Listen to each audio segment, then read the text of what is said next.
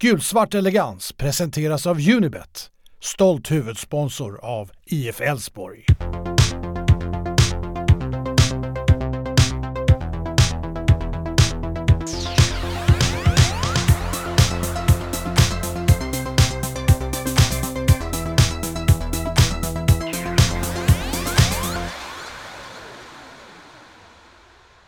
Hej och välkomna till podden Gulsvart Elegans. Eh, vi sitter här eh, den 31 januari, januaris sista dag helt enkelt. Och eh, det finns ju färska nyheter om, om IF Elfsborg när, när den här podden spelas in, nämligen att, eh, att Fredrik Holst, Holst Eh, ja, har kommit överens med klubben om att bryta kontraktet av eh, vad vi förstår personliga skäl. Jag ska väl inte gräva för mycket i vad det innebär mer än eh, vad det innebär såklart för det sportsliga. Eh, vi önskar väl eh, Fredrik Holst eh, all lycka i eh, det han företar sig framöver och såklart ett tråkigt besked Isak, eller hur? Ja, men verkligen. Eh, Fredrik Holst har ju växt ut till en riktig publikfavorit här nu under sina fyra, fyra år i Elfsborgströjan. Ehm, gått från högerback eh, till innermittfältare och varit en, eh, ja, vikarierat på flera positioner men också gjort väldigt stort avtryck utanför planen som man förstått det på och även på oss på läktaren såklart. Så att, eh, ja, men som du är inne på, vi, vi ska väl inte eh, grotta ner oss i vad det är för personliga skäl. Det är väl bara hoppas att, hoppas att alla i familjen och Fredrik Holst själv mår bra. Eh, mer än så vet vi inte.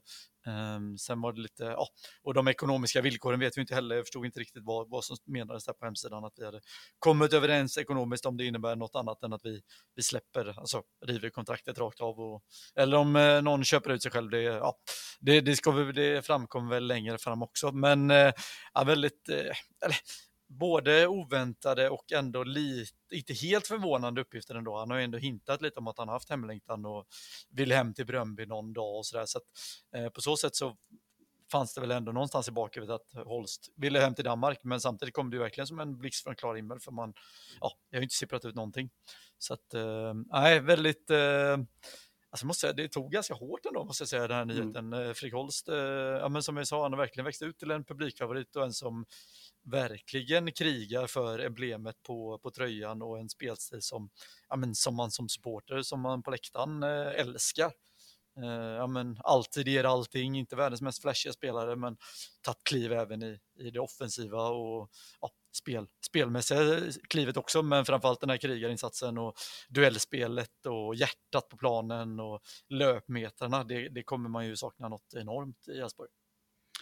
Ja, han var ju eh, verkligen en perfekt utmejslad någonstans. Eh, eller han, han, han, eh, han hamnade verkligen rätt i den där rollen. Eh, egentligen de senaste två åren så har han ju liksom gått från klarhet till klarhet och eh, var väl egentligen ännu var många som var väldigt mycket, eller väldigt starka 2020, men eh, Fredrik var ju i princip, tycker jag, starkare 2021 än vad han var 2020.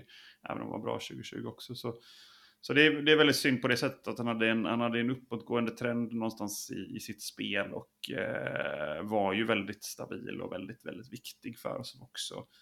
Ja, verkligen eh, åt båda håll. Eh, hanterade vårt ganska snabba omställningsspel kanonbra. Läst ytorna bra, täckt upp efter Johan, eller bakom Johan när det behövdes. Eh, var också en möjlig möjlig eh, spelare att ha och laborera med som högerback nu när vi kanske är lite tunnare där på grund av att McVey, McVey eh, också har gått. Så, så det är klart att eh, ja, det, han lämnar ett stort eh, tomrum och, och, också liksom som pådrivare och, och lagspelare och sådär så, så känns det väldigt tråkigt. Jag tänker vi kan gå in lite mer på, på liksom implikationerna, vad, vad vi tänker kring Behöver det ersättas? Eh, behöver vi, vad, vi, vad ska vi göra med truppen eh, och sånt eh, lite senare? För jag har fått en väldig massa frågor om, om just detta såklart. Vi skickar ut på framförallt Instagram här under, under kvällen och har fått väldigt mycket frågor just om Holst. så det kommer bli huvudtemat i podden. Men vi har ju ändå några andra grejer som har hänt, eller hur Isak? Uh, ja, men jag vill bara säga en, en till sak om Fredrik Holst Ja, innan. Vi, vi ska prata, vi ska prata massa. Det var som någon skrev på Twitter att uh, uh, om ni har mer än fem minuter som inte handlar om Fredrik Holst så blir jag besviken. Så att, blir en de- timme Fredrik Holst-podd här. Då blir de nog ändå lite besvikna, eventuellt. Se. Exakt. Nej, men eh, jag tycker ändå vi kan väl stanna lite vid det ändå. Mm. Att, eh, just att, ja men, eh, det finns ju otroligt, alltså vi, ja, vi har varit inne på publikfavoriten och de här löp, löpmeterna och allting, men det finns ju verkligen några saker som också sticker ut rent minnesmässigt från Fredrik Holst. Det är klart, det, det går inte att komma ifrån eh, målet hemma mot Örebro här i somras, eller förra sommaren. Eh, första matchen på Borås Arena med publik efter pandemin. Eh, Fredrik Holst, eh, ja, smeker in 2-1 i 97 eller 98 mot Örebro och säkrar tre poäng och ja, det var ju Ja, eh, då, just där och då fällde man ju några tårar måste jag säga, för att det, det var ju liksom, ja, allt liksom föll ihop liksom, eh, ja, eh, rusa ut mot publiken och första matchen och avgör 98 och ja, Elfsborg går bra och sådär. Så att, nej, det, det minnet är ju verkligen svårslaget och skulle säga lätt eh, topp, ja, minst topp fem på 2010-talet i alla fall, eh, senaste decenniet, för mig i alla fall, eh, som ögonblick. Ehm, Sen eh, några, två andra saker som är värda att minna. Du nämnde ju ändå 2020 där och hans båda matcher där mot eh, Malmö FF var ju otroligt starka. Ja, verkligen. Ehm, avgjorde hemmamatchen och borta var han ju också fenomenal.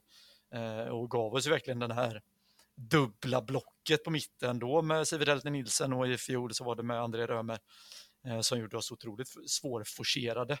Eh, och det kommer vi ju, ja, vi kommer ju snacka om ersättare här sen, eh, för vi har fått massa frågor om det, men det kommer vi ju verkligen sakna.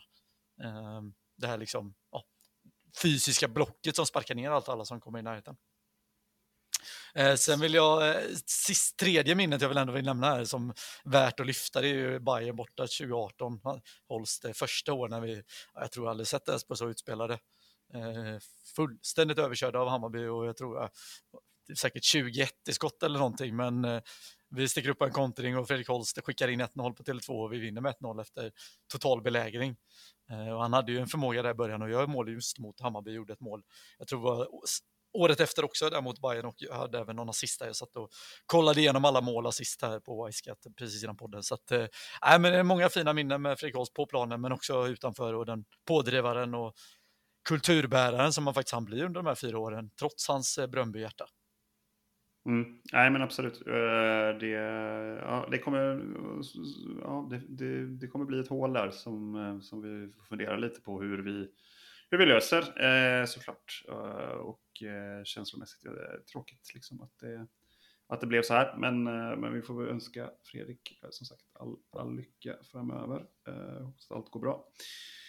Eh, ja, vi har lite andra nyheter ändå. Eh, framförallt på damsidan får, skulle jag säga. Eh, damerna spelade ju sin första träningsmatch. Eh, de spelade 1-1 mot Göteborgs damfotbollsförening, DFF, eh, på Borås Arena. Eh, och då spelar ju de i division 1 då, så att det är ju en division över eh, Elfsborgs division då.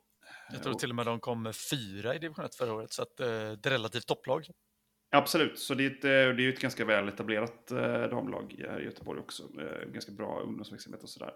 Tror jag i alla fall att jag har hört. Jag, jag har ju lite, lite känningar kring, kring flickfotbollen, framförallt kanske mer då i, i, i Göteborg. Men, men ändå, liksom det, är en, det är en ganska stabil förening som har, som har haft lite hugg på elitettan här och då och då.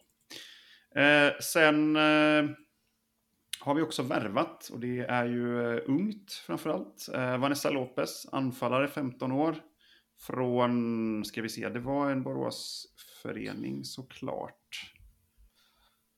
Eh, nu hade jag ju nyheten här uppe alldeles precis här och läste den. Eh, det ska vi se. Eh, hon kommer från ett division 4-lag. Eh, tidigare klubbar är då Mariedal och Kronäng, ja precis. Eh, så det är en Borås Talang som kommer från division 4 då som ska upp i division 2. Så att vi får väl se eh, hur det går. Hoppas eh, att, eh, att det går bra. Och eh, hon beskriver sig själv som fotbollsspelare som en eh, snabb spelare med bra spelförståelse. Det låter ju bra. Eh, så det ska bli väldigt spännande att se. Sen har vi också Tilda Brodén, också eh, lokal spelare. Har spelat i Dalsjöfors Goif, eh, moderklubb Dalsjöfors och eh, Toarpsalliansen Eh, de två föreningar som hon har representerat tidigare. Hon är 16 år, också hon mittfältare det är ju det är svårt att inte reagera då på att vi gör nyförvärv som är födda 05 och 06. Ja, då äh, känner ju sig till och med jag gammal här som född 93. Äh, en, ja, det är ju spännande, 06 då. Men äh, Vanessa gjorde ju mål här mot DF, det var hon som gjorde målet där mot mm. äh, Göteborg. Så att, äh, ser ju onekligen lovande ut och utan att ha någon aning så misstänker jag väl att de har på något sätt har varit inblandade i flickakademin. Um, på något sätt. Nu spekulerar jag vilt här, men uh, jag misstänker det. Uh, men uh, ja, det är väl rimligt att vi plockar talanger från, från närområdet um, och att vi, ja, men vi har tappat några spelare så att några nu för behövs väl alltid, alltid få in. och sen värvar vi en målvakt där från Vänersborg då i division 1 också va? De åkte ut då i och för sig men. Ja, precis. Jan Veden där va? Eh, ska vi se på förnamn på henne där ber om ursäkt. Det var Jan Wede Mordbrand, dubbel, alltså Tuva hette hon i förnamn. Eh, lite äldre, eh, men, typ ändå, typ men ändå typ 20, ja precis. Hon är exakt 20, född 2001. Så att, eh, ja, det, det är unga nyförvärv. Så det ska bli väldigt spännande att se hur, hur det utvecklas. Men, eh, men eh, ja, eh, det är klart att vi behöver fylla på truppen lite grann. Vi har också tappat tre spelare här på försäsongen vad jag har hört, vad som har kommunicerats. Så att då är det tre in och tre ut någonstans, så det är väl rimligt. Ja, vi ska väl säga det, på tal om damlaget så gjorde ju eh, Lian Nyström här, som varit med sedan starten en intervju i Borås Tidning som, som ändå eh, var lite, ja men som ändå sänder en del signaler tycker jag. Att hon, hon har ju fått erbjudanden från eh, diverse klubbar högre upp i systemet, framförallt Bergdalen mm. eh, som spelar i Elitettan då. Men valt att stanna just för att hon vill vara med på Elfsborgs resa och det, det är klart att Elfsborg är ett eh, otroligt starkt varumärke även på damsidan och vi, vi ska ju uppåt liksom och jag är ganska säker på att de här tjejerna och märker det också att Elfsborg, alltså det, det är ändå en seriös satsning här mot topp, alltså mot uppåt i seriesystemet. Sen, sen när det väl tas upp, alltså vi kommer nog kanske inte knalla rakt igenom hela vägen till allsvenskan, men det är klart att vi, vi ska upp genom division 2 också. Eh, och det är ju jävligt härligt då att våra ja, men spelare som dels varit med innan, men också nu kommer lite nyförvärv och sådär, vill vara med på den resan och ta oss vidare upp genom seriesystemet. Så att, eh, är väldigt härligt att se att eh, även eh, ja, att eh, de spelarna brinner för Elfsborg och man märker att satsningen satsningen faktiskt är seriös. För hade den inte varit det så hade ju de här spelarna lämnat. Yes. Sen i övrigt så är det en, en inställd match är också en match. Det är, det är Ulf Lundell citat, citat eh, nästan i alla fall, eh, klassiskt sådant. Inställd spelning är också en spelning var väl, eh, var väl hans klassiska bevingade ord. Uh, men uh, A-laget fick ju, herrlaget fick ju ställa in sin match mot Randers där borta uh, efter att det var, ja, det är fortfarande lite skakigt med, med covid. sen var det också, ja, sen var det också en del andra matcher i Danmark som blev inställda på grund av vädret, men Elfsborgs match blev inställd på grund av covid-läget.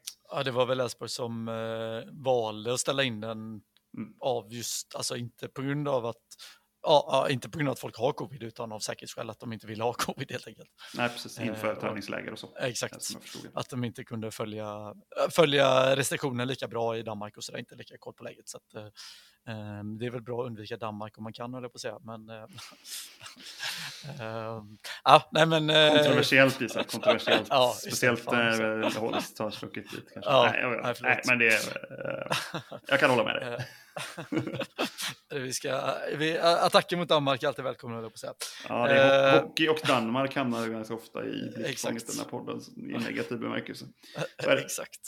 Nej, men det är ju tråkigt, fan, man, man har ju väldigt sug efter att se Elfsborg här nu, eh, mm. måste jag säga. Det, det är februari, vi har ingen aning om hur, hur laget formeras eller spelar. Eller, vi kanske har bytt spelsystem och spelar någon slags 3-5-2 eller ja, vi kanske har gjort vad som helst här nu under de här veckorna. Eh, så nu vill man ju se en träningsmatch faktiskt. Ja, jag tror vi liksom, eh, utan att måla fan på väggen här, men eh, det här kan inte vara riktigt bra ändå, va? Att vi inte spelat någon träningsmatch så här. Vi brukar ju vara ganska tidiga, eller Thelin tidigare har ju varit ganska tidig med, med träningsmatcher och ganska många träningsmatcher också. Eh, nu är det plötsligt väldigt, väldigt få träningsmatcher och eh, sent. Vad, vad tycker du där Isak? Eh, nej, men det är eh, svårt. Det är ändå, vi ska ändå komma ihåg att det är två månader till säsong.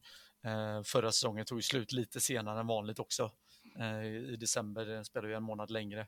Men det är klart att det känns, det med tanke på att vi brukar vara väldigt tidiga ut också, så känns det lite märkligt att inte ha en enda träningsmatch. Och framförallt i år då med tanke på att kuppen också är så pass viktig. Eh, att vi måste ju prestera i kuppen direkt. Nu är det ju tre veckor kvar till kuppen här så det, det är ju lite förskjutet eh, fortfarande i år tror jag i alla fall, någon vecka i alla fall. Um, så att, uh, jag tror inte man ska måla någon större, någon större skada skedd. Hade matchen varit jätteviktig så hade de ju spelat den såklart. Mm. Det viktigaste var väl att komma iväg här nu på träningsläget som, som det verkar bli här nu efter lite covid-oro och sådär. Men det verkar ju som att alla kan följa med ner och, och det är ju det viktigaste. Och så ha fått, ja, men vi får ju två matcher. Vi nämnde ju Bode redan förra matchen. Nu har det ju blivit officiellt, eller förra podden. Eh, och vi ska även möta AG i ja, Århus här då i, i, nere i, ja, vad vi nu skulle, eh, Spanien någonstans. Ehm, så att, eh, ah, jag tror helt enkelt att det bara är ja, eh, inte så farligt egentligen. Mest tråkigt var supportrar som hade velat, man själv hade velat se matchen nu. Man ser ju det tickar igång lite på de andra lagen. AIK, Djurgården, Blåvitt har spelat i helgen. Ehm, ja, säkert några till. Malmö hade väl också matcher och sådär. Så att, eh, Å andra sidan fick ju Blåvitt stryka med 3-0 mot Nordsjälland och AIK fick stryk mot Vasalund. Så att, eh, än så länge så eh, ja, har vi i alla fall inte, kan vi inte bara radera säsongen eftersom vi inte förlorat första träningsmatchen. Nej, och jag är väl en sån person som kanske generellt sett tycker att träningsmatcherna är ganska meningslösa. Eh, det kan vara kul att se och man är ju alltid lite pepp på att titta på det, men så blir man oftast bara besviken. För det, är, det är oftast ganska dålig kvalitet och andra halvlek blir ofta ganska bara sönderhackade av byten och, och sådana saker. Så att jag, ja, det är alltid kul att se de unga spelarna, det är väl det man eh, brukar ta med sig från försäsong. Och det är väl det, men lite tråkigt att man inte får se dem i spel riktigt. Men eh, ja, det det är vad det är. Jag tror att, eh, jag tror att läget är under kontroll ändå. Eh, sen eh, fanns det också lite nyhet om Boateng där. Framförallt så hade Borås Tidning gjort en liten, eh, liten eh, grej angående eh, anledningen till varför Elfsborg värvade honom. Att de hade gått ganska mycket på statistik och, och sådär. Eh, hade du någonting kring det Isak? Eller var det... Nej, men det är väl som vi har eh, spekulerat. Jag tyckte ändå det var lite intressanta citat från mm. Stefan Andreasson i den artikeln. Eh, dels, alltså, det är klart att vi jobbar mer datadrivet. Vi sitter ju själva lite med Wisecat på riktig hobbynivå ibland och kollar och försöker ta fram lite stats och presentera. Men eh, det är klart att vi jobbar mer med den typen av verktyg, alltså statistiska eh, modeller och med spindlarna som cirkulerar ibland på sociala medier och sådär. Eh, det däremot tyckte jag var mest intressant, för det är ju ingen nyhet skulle jag vilja påstå. Eh, däremot att vi har liksom konsulter som hjälper oss att ta fram eh, ja, stats och liksom, vi, vi säger, det lät ju som att vi säger att Elfsborg vill ha en mittfältare som är bra på att driva bollen mellan, vad vet jag, offensiv, från mittplan till straffområdet säger vi. Eh, och att vi då presenterar det för någon konsultverksamhet då, som vi använder oss av som sen tar fram spelare och som vi sen kollar vidare på. Ehm, så det är lite intressant och man hade ju gärna velat, med tanke på den track recorden och de värvningarna vi gör nu för tiden så hade det varit väldigt intressant att få en djupare inblick i Elfsborgs eh, scoutingverksamhet. Det är ju knappast någonting som Elfsborg kommer bjuda på själva Eh, av eh, liksom, konkurrensfördelen får man ju anta, men där finns ju ett jobb för lite mer seriös journalistik och verkligen grotta ner sig. För att, att de kollar på data är ju ganska, alltså det gör ju alla klubbar nu för tiden. Eh, men eh, uppenbarligen så finns det ju betydligt mer att hämta och en, en större stab eh, jämfört med vad man kanske ser på pappret. Um, och lite sånt och jag tror fortfarande vi har ganska stor nytta av Nuno Almeidas kontakter som när han var här i assisterande och nu, han var ju chefscout i Porto innan, jag tror han har någon liknande roll nu, någon mer portugisisk klubb. Och det är klart att vi nog fortfarande har en del kontakter som vi lyckas knyta där. Det har vi sett med Okumo bland annat och nu då eh, Boateng och även Baidu får vi anta. Och, ja, Jarjue eh, kommer ju från ingenstans också, bänken i Austria Wien liksom. Eh, så att uppenbarligen jobbar vi på ett helt annat sätt nu än vad vi gjort för ja, två, tre, eller bara tre år sedan. Liksom. Eh, och det är ju till stor del Jimmy Thelins tjänst och eh, staben runt omkring. Yes. Den här podden sponsras av eh, Unibet och uh, Unibet på unibet.se hemmaklubben kan du registrera dig som uh, supporter till IF Elfsborg och baserat på hur många som gör det så får IF Elfsborgs akademi en liten större del av den kaka som jag tror även i år är 20 miljoner Isak. Det... det borde stämma tror jag. Ja, jag tror att det är fortfarande är samma summa som förra året yes. i alla fall. Ja, och då eh, baserat på det så får ju Älvsborgs Elfsborgs eh, akademi helt enkelt en lite större del av kakan. Så på unibet.se hemmaklubben så kan du registrera dig. Och gjorde du det förra året så behöver du göra det igen för att det är en ny ja, utlottning eller vad man ska säga det här året. Så att det är bara att gå in och, och göra det.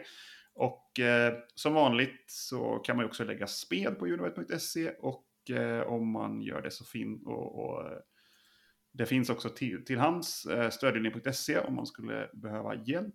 Eh, och eh, regler och villkor gäller då måste såklart vara 18 år för att eh, lägga ett spel där. Men eh, unibet.se hemmaklubben. Uh, ja. Jag eh, slängde upp lite nya punkter här, så as we speak, för att jag kom på dem. Jag har suttit och funderat på det hela dagen faktiskt, uh, eller hela helgen nästan. Uh, så jag tycker är lite intressant. Jag vet inte riktigt vad man ska landa i, men jag tänker jag bolla upp den här för dig så kan vi väl diskutera lite. Och det, det har väl inte så jättemycket med Elfsborg att göra egentligen. Men vi har ju sett flertalet övergångar här bara under helgen till danska ligan. Mm. FC Köpenhamn går in och köper Amo från Bayern för cirkus 50 mille. Bröndby hämtar Björk från Norrköping.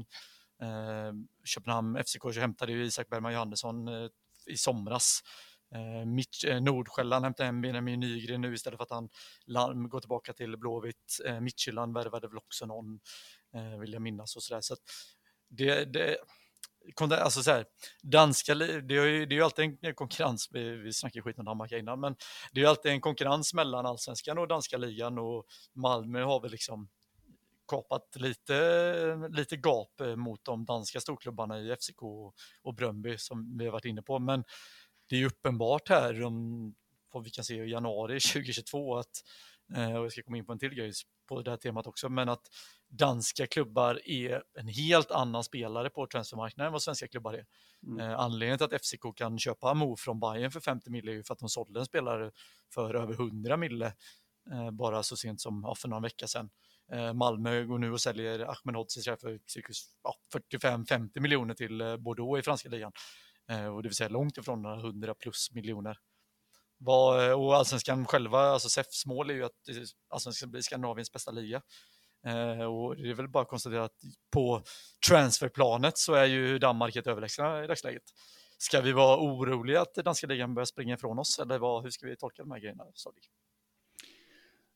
Ja, alltså, att, att den danska ligan är lite ekonomiskt starkare, det är ju ingen, jätte, alltså, det är ingen jättenyhet. Så. Sen så tycker jag att de danska klubbarna hade en ganska lång period när det var väldigt mycket, eh, ganska mycket pengar in, men det var ganska, också ganska märkliga transferstrategier stundtals. Jag tycker liksom egentligen att FCK har väl varit ekonomiskt dominanta eh, väldigt, väldigt lång tid egentligen jämfört med de eh, svenska klubbarna, inklusive Malmö. Uh, och kanske borde fått ut mer, kan jag känna. Uh, de hade ju eh, en ganska lång period när jag tycker att de värvade framförallt väldigt mycket äldre spelare. De hade väldigt mycket svenska spelare som var liksom utländska uh, spelare som hade varit utomlands och sen vände hem. Kanske inte det hungrigaste som man hade sett liksom på, på även om de, de gjorde bra resultat med dem så kanske det inte var en, det var ingen transferstrategi för att bygga kassa. Och det kanske de inte har ett behov av att göra, men jag tycker att sista åren så har det väl blivit så att man har jobbat, eh, de danska klubbarna har ju kommit lite längre när det gäller akademiverksamheten, vad, man förstår. Eh, så man fostrar kanske lite mer eh, spetsiga spelare i, i yngre åldrar än vad man gör i Sverige. Nu tycker jag att det har, har hänt mycket på den sidan även i Sverige. Men det man hör är i alla fall att akademiverksamheten i Danmark är lite mer uppstyrd när man, när man eh, kommer som en akademiförening, eh, en dansk klubb kommer och möter en svensk klubb, så, så ser man liksom på staffingen i klubben och sådär att det är, det, det är lite en annan nivå. Det är inte det här att man har en, en, eh, ja, en sån här klassisk föräldraledare som bär en bollsäck, liksom så, utan det är mer att man har ett, en större stab, lite mer liknande så som det är i de riktigt stora klubbarna. Liksom. Eh, och sen så har man ju då, så får man väl också vara ärlig och säga att det finns ju vissa klubbar som, där det har varit eh, ekonomiskt. Nu, nu säger jag ekonomiskt för det finns många andra aspekter på den här frågan också. Men där det är klart att 51%-regeln har ju gjort att, att Danmark inte har den, gör ju såklart att det finns en möjlighet för en eh, kapitalstark ekonomisk ägare som exempelvis, det är väl Bentham han heter tror jag, som, eh, som har gått in i eh, ehm eller något liknande, som har gått in ja, i, hållet. i Midtjylland eh, exempelvis och investerat ganska tungt. Eh, äger väl även eh, Brentford. Eh, Exakt. Så eh, alltså att man kan hitta den typen av, eh, av, alltså ibland hittar man en kruka guld i det där. Eh, och det är klart att det är väl positivt när man gör det, men samtidigt så är det klart att det finns också många baksidor med det där. Vi har ju också ganska många danska klubbar som har haft ekonomiska svårigheter i närtid. Eh, även många av de här klassiska föreningarna som, som Ålborg, Århus, eh, eh, de äldre föreningarna, många av dem har ju mått ganska dåligt i perioder. Odense hade väl också en, en, ett ekonomiskt stålbad. Så det behöver inte alltid, det, det, har poppat upp en del nya klubbar där man kanske kan då alltså gå in med en påse pengar och, och bestämma allt. Eh, och ibland blir det bra, eh, så. Men att bli väldigt personberoende eh, och väldigt eh, Eh, ja, fram och tillbaka. Nu tycker jag ju i och för sig att det finns en del klubbar i Danmark som jobbar på ett sätt där man kanske skulle kunna titta på. Jag menar, Midtjylland är väl en sak, men Nordsjälland exempelvis som har en extremt ung trupp. Eh, har verkligen gjort det, liksom, satt det i system hela tiden och har extremt mycket unga spelare och sälja dyrt. Liksom. Eh, det är ju en, en modell som jag tror att det är många svenska klubbar som faktiskt tittar på och försöker att göra. Men eh, ja, jag tror det finns många, många aspekter där. Det kan gå fullständigt åt pipsvängen om man inte har 51%-regeln. Och, och, men det kan också i vissa fall. ja, jag tror att... Som, eh... som, är lite starkare kanske än vad man kan få i en, i en föreningsdemokratisk förening. Kanske. Ja, men jag tror att just 51 procent, alltså avskaffa den ska vi såklart inte göra. Det, det, det är inget att ta efter, men jag tycker det är intressant. Jag läste, ni kan gå in själva och kolla på Lukas Berglund på Twitter. Jag tror han är AIK-are, eh, låter det vara sagt. Men just det här med åldersmässigt och sådär och det, det är eh, det är verkligen anmärkningsvärda siffror han tog fram här då i veckan. Eh, som jag snubblar över och just på de äldsta respektive yngsta startelverna i danska ligan kontra allsvenskan. Eh, och jag menar, de, alltså, och jämför det då. Eh, och de äldsta, alltså, de äldsta startelverna i allsvenskan, ja, de, Malmö FF hade den absolut högsta snittåldern på en startelva, över 31 år. IFK Göteborg hade ja, flera stycken. AIK var där, Eh, ja, Malmö hade flera såklart givetvis också då. Men, eh, ja, men så här, Blåvitt, Malmö och AIK har de liksom äldsta startelvorna i, i allsvenskan. Eh, och sen Halmstad och lite sådär. Medans då, och riktigt hög snittålder om man jämför med de danska lagen. Och kollar man på de liksom, yngsta startelvorna så är ja, men snittåldern i danska ligan är ju i princip fyra, fyra år yngre. Eh, alltså du var inne på FC Nordsjälland här. De hade en snittålder på 20 år i startelvan i flera matcher. Eh, 20 till 22 var det liksom deras vanligaste snittålder i princip. Eh, yngsta startade var någon klubb i Allsvenskan överhuvudtaget spelade med var Sirius på 23. Eh, och där ligger vi i framkant för vi hade ju ja, lägsta strax under 25 och det är bland de lägsta i hela serien tillsammans med Sirius och Östersund i princip. Eh, Norrköping hade väl någon där också. Eh, och det är ju väldigt, väldigt stor skillnad.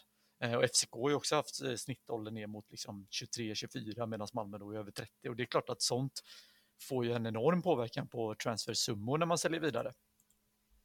Eh, och sen ska vi inte komma ihåg att FCK är ju då ett ekonomiskt powerhouse och de har ju spelat i Europa här flera år, dansk, vilket har gjort att, alltså att de har agerat till ånglok och dragit upp rankingen och gjort att Midtjylland och Bröndby och liknande klubbar har spelat kontinuerligt i Europa och det är klart att spelare noterar det och även övriga europeiska klubbar um, som slår ut på transfersummor.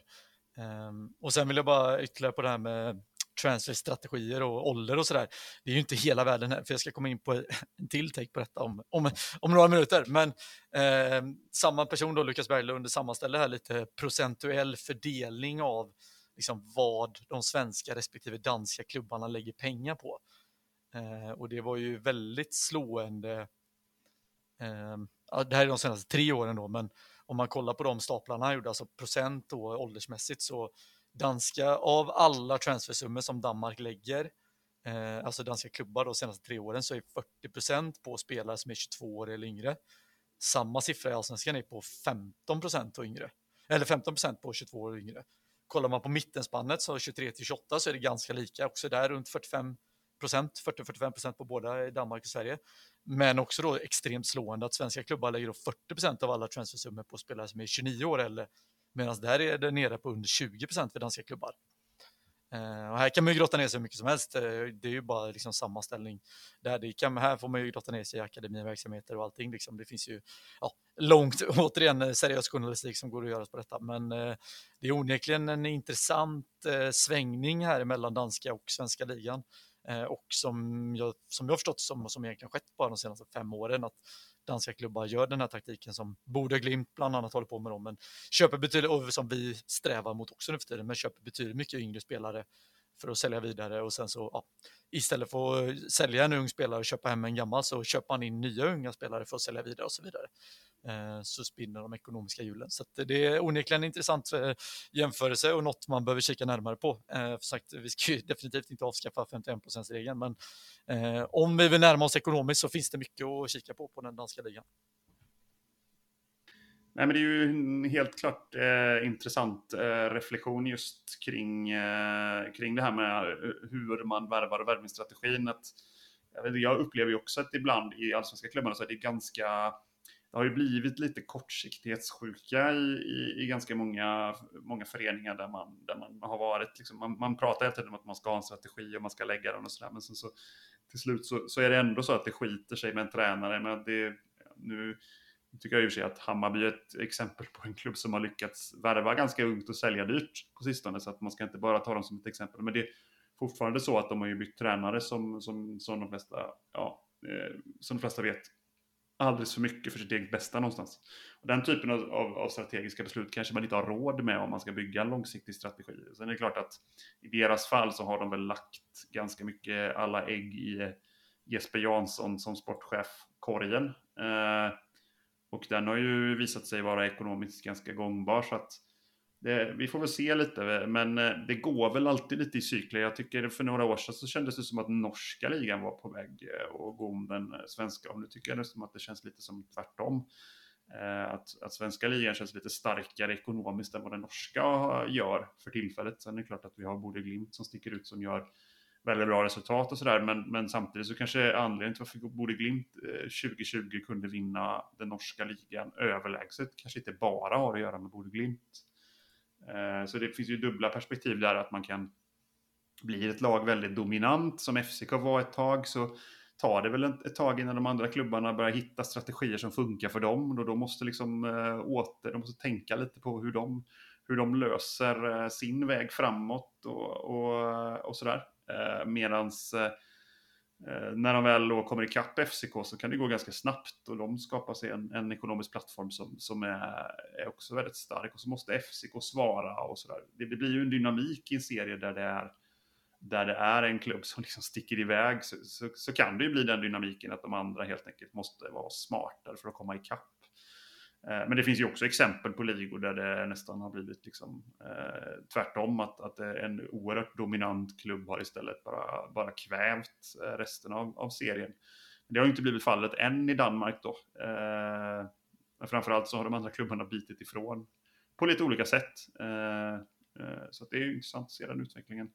Men sen så tror jag ju att det kan ju pendla tillbaka och det kan pendla framåt och sådär. Det, det som sagt, jag tycker för, för 10-15 år sedan så kändes det som att FCK borde ha fått ut nästan mer av det de hade i det läget. Eh, de borde kanske nästan ha kunnat köpa sig upp på en nivå till eh, än vad de gjorde då. Nu tycker jag kanske att de är nästan är mer på väg mot det, fastän de då har en, en, en tuffare inhemsk konkurrens för att det finns andra föreningar eller andra klubbar som, som också gör det väldigt, väldigt bra. Så att eh, jag tror den här liksom sporren att man hela tiden eh, triggar varandra måste finnas där. Och den kanske inte riktigt fanns när FCK var som absolut eh, mest dominanta, men nu finns den och då, eh, då blir det mycket bra saker som händer.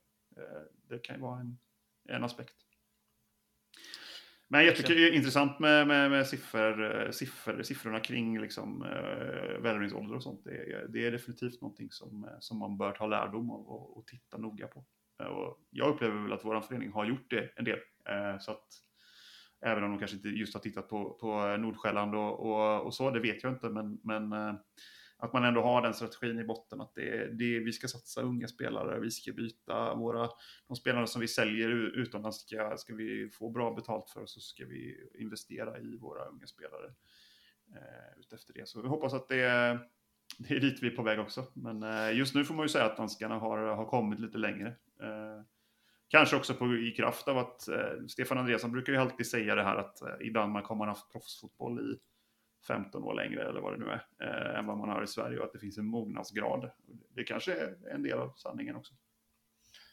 Så kan det absolut vara. Sen är det ju intressant just det här, men jag nämnde det, ja, men så här, vi, vi har börjat värva ungt och eh, spela betydligt yngre spelare, vilket vi också gör och har ju betydligt yngre roll än våra konkurrenter, eh, vilket man ser. Men det är också, alltså, Nordsjällands snittålder på 20 år är ju helt extremt. Det ja, och det, och det är ju ett, det är ju någonstans ett exempel. Det är nästan för på, extremt. Ja, det är ju ett exempel på en förening som kanske inte, eller en klubb som inte kanske riktigt har det primära deras mål primära mål är inte att vinna matcher, utan deras primära mål är att utveckla spelare. För att, ja, om man tolkar det positivt, kanske vinna matcher i det långa loppet. Men om man tolkar det på ett annat sätt så skulle det kunna vara ett bra sätt att få avkastning på sin verksamhet också. Eh... Vilket leder mig in på min nästa punkt i det här som är Alltså, alltså tänk på det lite idag, det är ju deadline day idag som alla vet i Europa, europeiska ja. ligorna och sådär. Alltså, på ett sätt kanske bara känna så här, fan vad gött att vi inte är en del av den där jävla cirkusen. Uh, det här vill vi kanske inte se för, eller så här, det är ju, alla klubbar vill ju sälja. Vi snittar här också snacka transfersummor och Malmö är mm. missnöjda för att de får 40 istället för 100 och bla bla bla. Samtidigt kan jag känna bara att jag vill inte vara en del av den alltså, europeiska cirkusen. Så det är väl bara bra om vi värvar äldre och blir misskötta då, så att vi kommer så långt ifrån den moderna fotbollen vi bara kan. För att alltså, det sipprar ut nyheter därifrån som är så här, det är liksom, vi här i vår lilla ankdam i Sverige så tycker vi Östersund har gjort hur mycket fel som helst och det har de ju såklart gjort. Men så kollar man på, liksom, jag läste en artikel i, i helgen här om City som har så här, 100 bluffsponsorer på flera miljarder pund. Liksom. Mm. Som inte, alltså de finns inte, det är bara hittepåföretag. Eh, vi såg liksom alla de här nyheterna om sexuella, ja, alla europeiska fotbollsspelare som håller på att utsätta, ja, utsatta kvinnor, eller misstänkta för att utsätta kvinnor för sexuella övergrepp och liknande och även vissa dömda och sådär. Eh, och det är klart att det säger inte att jag svensk fotboll inte har sånt, men det är, ja, men den här liksom pengakarusellen när det bara handlar om att sälja spelare och det blir som en varuhandel. Och visst, det är klart vi ska sälja unga, vi köper unga spelare för då kan de utvecklas och bli bättre och vi kan vinna matcher. Det är ju det det handlar om. Liksom. Det handlar inte om att vi ska sälja spelare för 50 mille. Att sälja spelare för 50 mille är ju en, liksom, ja, det är ju bara något, liksom ett incitament för att vi ska kunna vinna fler fotbollsmatcher. Men jag tycker mycket som du är inne på den här, liksom, ja, vi tar Nordsjälland, jag har ingen aning, de kanske inte är så, men ser onekligen lite märkligt ut. Att ja, men så här, incitamentet då är ju helt plötsligt inte, alltså är ju inte det primära att vinna fotbollsmatcher. Eh, sen måste man ju vara klok och satsa över långt, alltså att vinna fotbollsmatch handlar inte om att vinna fotbollsmatch under ett år, för att då, då kanske det är bra med 10-30-åringar, utan vi ska ju ha framgång över tid och då måste man ju värva ungt och utveckla och ungdomsakademi och så vidare. Men nej, ibland känner jag, framförallt dessa tider när det är deadline day och hit och dit och det är mycket konstigheter och det är alla med ekonomisk fuffens och det är kriminell verksamhet och det är hela köret och svensk fotboll är sannerligen inte förskonade men vi är ändå en bra bit från det där än så länge och det, det får väl vara så tänker jag. Jag är skitsamma de här Europa, europeiska framöver. Jag sa det någon podd i somras, här, förbjud oss, förbjud svenska klubbar från Champions League. Låt oss spela Conference League. Alltså, jag vill inte ha de där pengarna. Det förstör mer än vad det gynnar. Nu är jag kontroversiell här, men... Ja, ja eh, men, men det, ja, det, det, ja, det var faktiskt lite intressant, för jag, pratade, jag lyssnade på, på, jag gör inte alltid det, är, det är en väldigt hipstrig podd, men eh, Simon Bank och Johanna Frändéns podd på uh, Bladet kan vara ganska kul att lyssna på ibland tycker jag. Fotboll radikal tror jag det heter om ni vill leta upp den i era flöden. Eh, men de hade just ett, det var lite intressant på det här temat då, för de pratade om, jag tror, jag tror de pratade om PSG, eh, vilket ju är just i det här perspektivet väldigt intressant för en, eller klubb att prata om. Eh, för det är ju liksom, ja, grundad 1970. Visst, de har ju en, en, en gedigen supporterkulturhistoria sedan dess som de mer eller mindre har begravt på, på alla möjliga olika sätt under perioder. För det har varit ganska stökigt och det har varit eh, till och från. Och nu, nu har de väl egentligen ingen, inte den typen av supporterkultur som vi kanske menar med supporterkultur, även om det finns lite så här tendenser till det. Och så där. Men, men framförallt är just det här intressant att man har då, ja, men ta en spelare som Kylian Mbappé som då tar upp som exempel. Liksom. Han, han är vad är han, 21? Eh, han är, han är liksom största stjärnan numera då i det franska landslaget som har enormt mycket stjärnor. De har vunnit VM-guld. Han har gått till PSG för rekordsumma. Han är liksom hetaste spelaren där. Han gör mål, de leder ligan överlägset. Men får kritik för att de spelar tråkigt, möjligen då. Men, men just liksom, men han vill bara därifrån. Allting går ut på att han vill därifrån. Han vill till typ Real Madrid för där det är liksom det, då, är man, då är man någonting. Och då är det så här, de har allt. Liksom, den här spelaren har allt, den här klubben har allt, de har alla förutsättningar, de har fått exakta tränare de vill ha, de har fått exakt de spelare de har, pe de har pekat på. Men de är så överlägsna, de har en, ingen rolig, liksom, tävlingsbalansen finns inte i ligan, det är, det är inte kul, det blir inte roligt. Och det är lite, lite så, jag, tycker, jag tycker det känns lite som att ha samma, samma story runt, runt Manchester City. Och jag vet, det finns säkert folk som håller på dem, som lyssnar på den här podden också, som, som tycker att det är liksom, eh, något sätt att liksom så här, och vara bitter från någon annan. Jag, men jag, jag skiter i Manchester City på, och jag, jag får vara helt ärlig, att jag skiter nog i de flesta Premier League-lag numera. Även om jag hade, hade en sådan eh, period när jag kanske brydde mig mer än vad jag gör nu. Men det är lite liksom, det känns ju väldigt tomt på något sätt. Det är ju liksom, ja, det, de spelar superbra fotboll, men det gör de ju för att de har värvat dyrast. Eh, de vinner ligan fyra av fem år eller vad det nu är. Eh, och det gör de för att de har värvat dyrast spelare och de har en jättebra tränare som är numera är superbra på att spela maskinell fotboll där motståndaren inte får röra bollen. Och eh, så gör man mål, och eh, något mål per match. Och så går man hem och så är man... Alltså det, det känns väldigt innehållslöst på något sätt. Jag, jag är väldigt långt långdragen. Men just på något ja, sätt. Med det är lite maskinellt över det någonstans. Och det, inte, det blir inte kul, för man vill ju se det här. Det tog de upp, jag tycker det var en väldigt bra, bra point. Liksom, det man går på fotboll för, det är ju alltså läktarlivet, absolut. Men om man tänker då liksom sporten fotboll, det som är grejen med fotboll, det är ju liksom ovissheten. Det kan hända vad som helst. Plötsligt så tar någon bollen och drämmer in ett skott från 45, eller 35 meter i krysset. Liksom. Eller plötsligt så ramlar någon och så blir det mål. Eller du vet, de här oväntade sakerna, de sakerna som liksom inte är det maskinella, det är ju det man någonstans charmas av i fotbollen. Eh. Ja, verkligen. Och det är ju därför, alltså på samma, det är därför vi, eller jag framförallt, äh, svensk fotboll, alla fotbollssportare och jag, inklusive mig själv, är mm. emot VAR till exempel. Just för att det tar bort känslorna. Det ska vara maskinellt som du är inne på, eller millimeterrättvisa, eller datastyrt, eller vad fan det nu är. Och så har vi inga känslor kvar i fotboll. Och vad är fotboll utan känslor? Ja, det såg vi under pandemin. Det var ju dödstrist liksom. Mm. Uh, och jag menar, tar man bort då VAR i en del, och, men det finns ju alla de här bitarna också, de med moderna fotbollen och pengar hit och dit. Så att, ja. ah, jag vet inte. Jag, som sagt, jag, jag, jag nämnde, tror jag nämnde Simon Bankkrönikan som han skrev i Aftonbladet här för några veckor sedan. Just att allsvenskan kan bli världens bästa liga. Men på ett helt annat plan än att vi ska spela bäst fotboll, utan på de här andra värdena. Eh, föreningsdemokrati, medlemsägande, icke-var, eh, känslor, alltså alla de bitarna. Och det är ju dit svensk fotboll måste gå. Eh, för det är ju så vi fortsätter vara. Vi kan väl eh, stå utanför den här cirkusen som pågår ute i Europa med pengar och kriminell verksamhet och fuffens och eh, penningtvätt och ja, maskinellt och liksom, ja, skurkstater till höger och vänster och italienska kuppen spelas i Saudiarabien och allt vad fan det är.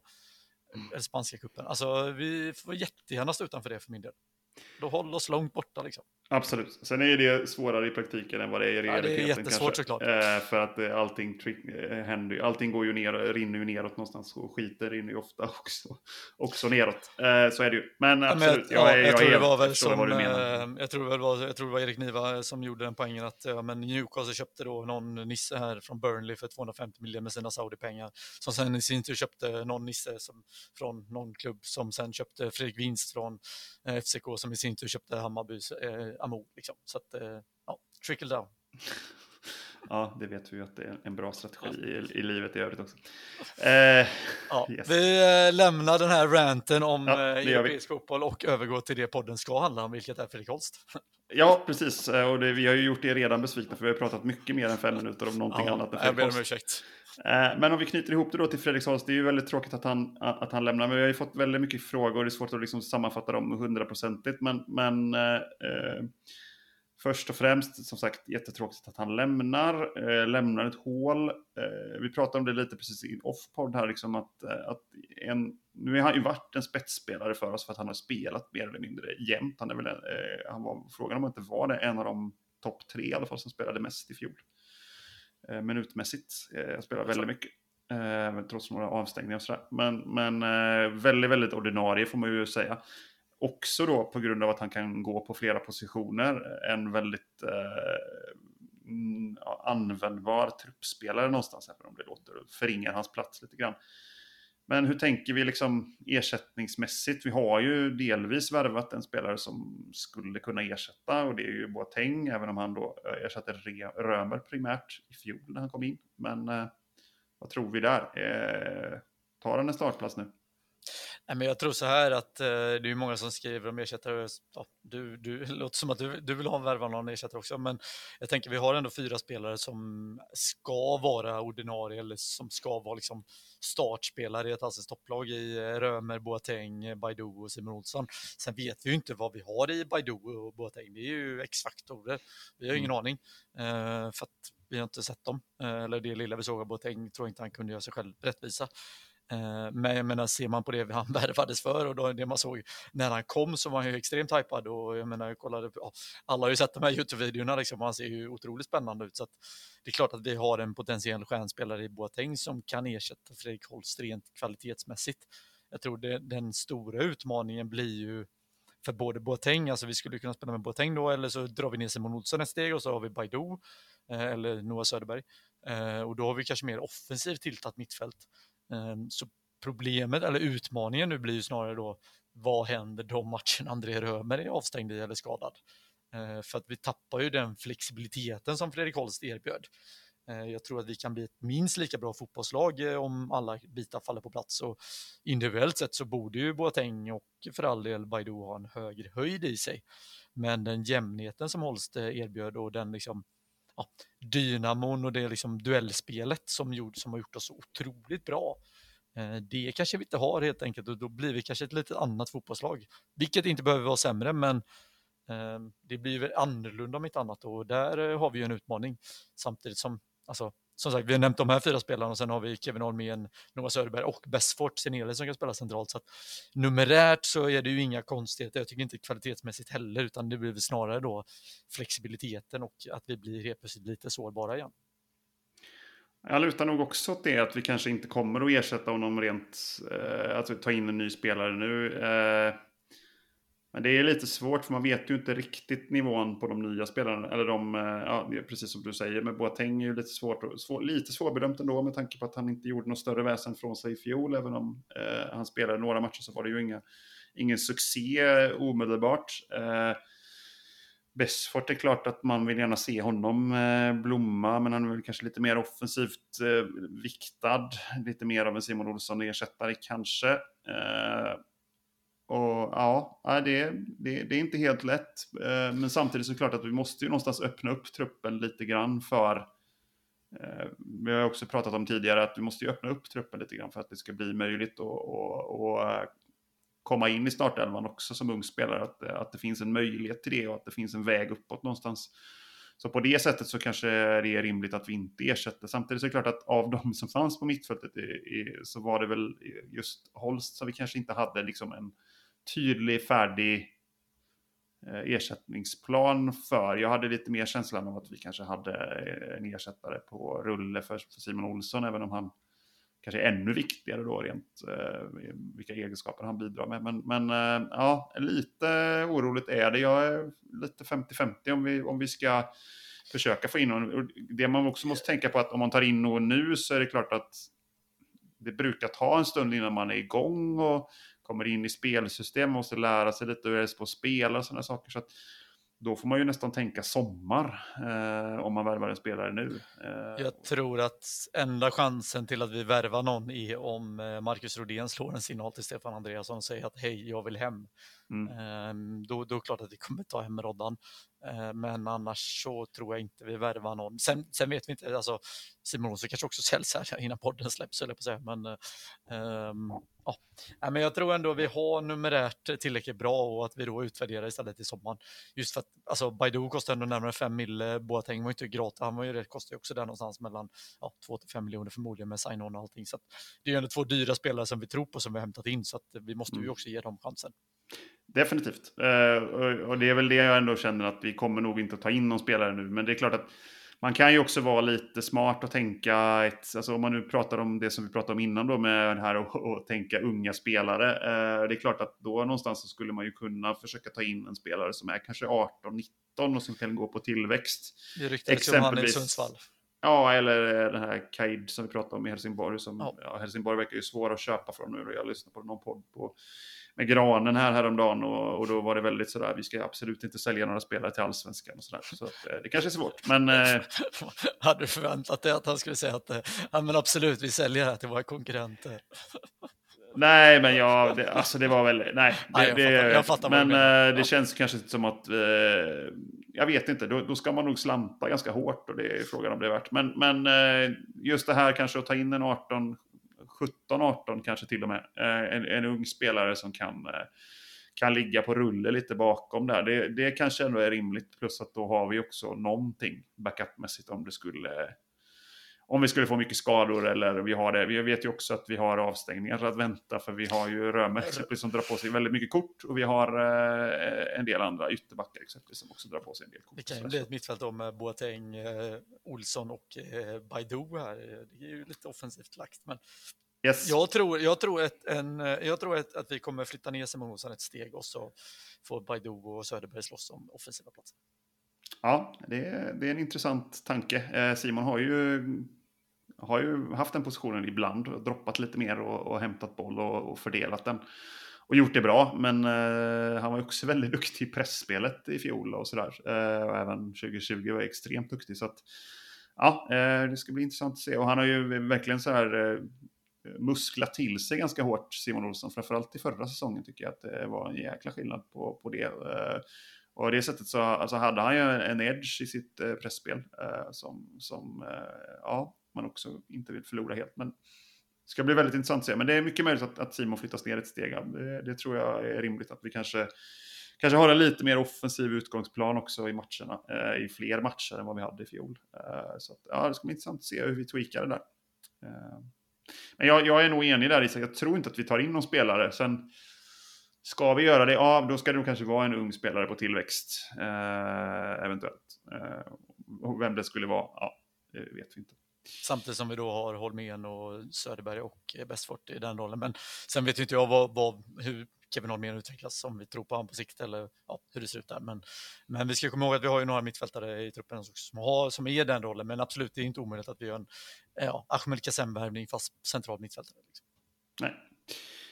Eh, Ja, vi hade ju fråga om Boateng. Det var ju Anden Cooper som hade ställt den frågan förresten. Eh, så den, det kan vi ta upp. Eh, sen hade vi från, från Holst håll där, de som ställde frågor om Holst. Det var ju framförallt det med Emil Hjeltin, Noel SF07, Erik Fredriksson, Elfsborgs Pixlar och Oskar German. Som jag tror det har kommit in ytterligare typ fem frågor om Holst. Ja, precis. Jag hörde körschemat. Så att, uh, ja. Men vi har i alla fall uh, nämnt er och vi har läst era frågor och uh, försökt sammanfatta våra tankar kring det ni faktiskt frågade. Det var många frågor där så att det blir svårt att, att svara liksom exakt på alla. Men någonstans våra, våra utläggningar kring, kring vad vi tror om truppen och, och vad vi tänker kring, kring Holst eventuell ersättare. Då. Eh, sen hade vi en fråga från Peter Aderstedt som väl var ställd med lite, lite illvilja måste jag säga. Nej, då, Peter är en snäll, snäll person. Eh, vad det verkar i alla fall. Jag känner honom bara från sociala medier. Och det. Där är han eh, väldigt snäll tycker jag. Eh, kommer Simon Olsson ta något avslut under 2022? Eh, ja, Bra ja, det är därför vi jag tycker vi ska droppa ner honom ett steg i banan igen så slipper vi oroa oss över det, så slipper man bli frustrerad på läktaren och skrika skjut. Utan, ja, eh, dra ner Simon och så upp med Baidu verkar ju mer skottglad så att, uh, han får väl lösa avsluten då. Ja, nej, men eh, det kanske blir en bra lösning på, på det problemet. Sen får vi ju komma ihåg Simon Olssons avslut från 2020 där. Det var ju inte så, det var det här när han hade totalt öppet mål och, och drog den utanför. Det var ju blåvitt klass på den, så att det, det, man kanske ska vara lite försiktig vad man eh, önskar sig. Samtidigt så hade han ju en riktig kanon, var det mot AIK eller? Eh, ja, Sista det, matchen hemma där va? Var det så? Bekant va? Ja, det var någon match han bombade in något som bollade. Ja, den typen av skott får han ju gärna lossa, gärna från lite distans också, så blir det ju kanon. Eh, vi får se. Men eh, han kommer nog att ta några avslut, får vi ändå gissa. Peter. Eh, vem kommer bli bästa spelaren 2022? Det var Gabbe 1904 som hade ställt den frågan på Instagram tror jag. Eh, precis. Yes. Svårt. Um, alltså vårsäsongen så tror jag definitivt Leo Väisänen, men han kommer inte spela hela året, så att, eh, eller antar jag. Um, klurig, men uh, ja, det är ju otroligt tråkigt och osexigt att säga André Römer här på den här frågan, men man vill ju gärna säga någon offensiv spelare som kommer göra 15 mål och 10 assist, men ja, André Römer, jag säger nog ändå, jag säger Simon Olsson faktiskt. Jag tror han blir 2020 bra igen och då är han ruggigt bra. Ja, jag säger samma. Simon Olsson. Eh, bubblare eh, Ondrejka. Eh, vilka matcher ser ni mest fram emot? Hade Emil Thomsen frågat. Det var väl också Instagram, va? Eh, korrekt. Yep. Premiären. Ja, ja, men det är lite så. Just nu så är det svårt att se fram emot något annat än premiären. Sen är just nu ser man ju fram emot cupmatcherna faktiskt. Det ska bli ja. riktigt kul. Men, eh, men eh, ja, premiären Mjällby hemma där, det, det känns just nu som att eh, det är den som är blickfånget framför allt. Sen är det ju självklart så att man alltid ser fram emot topplagen hemma någonstans. Jag tycker det finns något speciellt ändå. Jag tycker Bayern hemma är alltid en sån kul match på något sätt. Eh, det är tråkigt just avslutet eh, i år. I, fram till de sista tre minuterna så var det ju fantastiskt kul eh, i år. Men eh, det skulle väl vara dem. Jag vet inte. Sen är det väl Blåvitt kan man ju alltid fundera på. Men samtidigt så är det den veckan är ju bara ångest någonstans. Eh. Ja, och det är lite svårt att veta också. Så här, Alltså, vi har inte fått några exakta datum än, så man vet ju aldrig vilka som kommer på en lördag, en fredag och sådär. Men eh, eh, Alfred Johansson som vi nämnde på den här gången sista tiden, vi har börjat hypa lite. Mjällby borta 7 augusti och sen campingresa där innan i, i Hällevik. Eh, så det, det ser jag fram emot om, om det blir en, en söndag eller lördag i Hällevik, att det blir camping någon innan. Kan ja, det, det låter ju, låter faktiskt jävligt bra alltså. Ja, det ska vi den siktar vi på. Ja, eh, det ska och, vi så, eh, och sen har Emelie Hultin lovat eh, guldtåg till Friends som är sista omgången. Ja, det låter ju också som något absolut. Så ja, men det är en guldmatch. Men jag hoppas ju att vi har avgjort redan. Så får vi åka och göra någon form av liksom, ärevarv bara på Friends. Det... vi tar ett varv i Stockholm.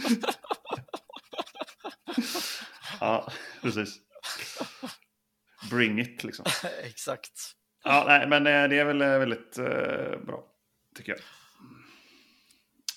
Ja, men det var väl egentligen de frågorna vi hade. Vi hade lite andra frågor som vi... Ja, det står att de här två svarade vi på i förra podden. Ja, det gjorde vi ja, kanske. Precis. Ja. Det var vem som skulle stå i mål och vi tyckte vi Rönning båda två. Eller alla tre då, när Oljan var med. Ja, okay. och samma om anfallspositionen där. Att vi, ja, vi får väl se, men det blir tuff konkurrens. Men jag tror inte vi släpper någon direkt så, utan de får slåss om speltiden helt enkelt. Yes. Nej, men eh, det var väl egentligen det vi hade idag. Vi tänker ju att vi kommer att podda på såklart, som vi har sagt tidigare. Vi vet att det finns, det har kommit ut lite nyheter också om att eh, det kanske blir lite ändrade, alltså samarbetet här i, i den här eh, plattformen med, med Spotify och Unibet att det inte blir förlängt eh, på det här sättet, i den här formen i alla fall. Så får vi se vad som händer istället. Men vi kommer i alla fall att köra på då enligt, enligt eh, all planering här eh, mars ut. Eh, sen vet jag att Isak kommer kanske vara med lite mindre där framåt slutet.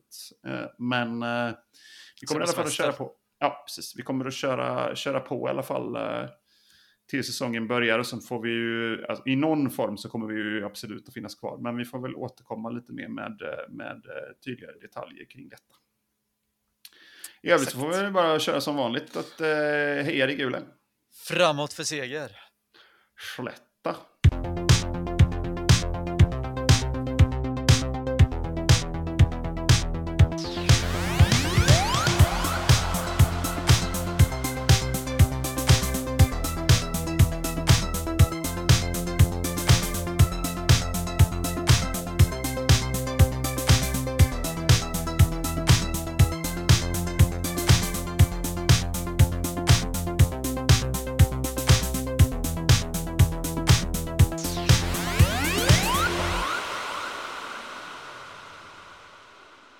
Här podcasten presenterades av Unibet.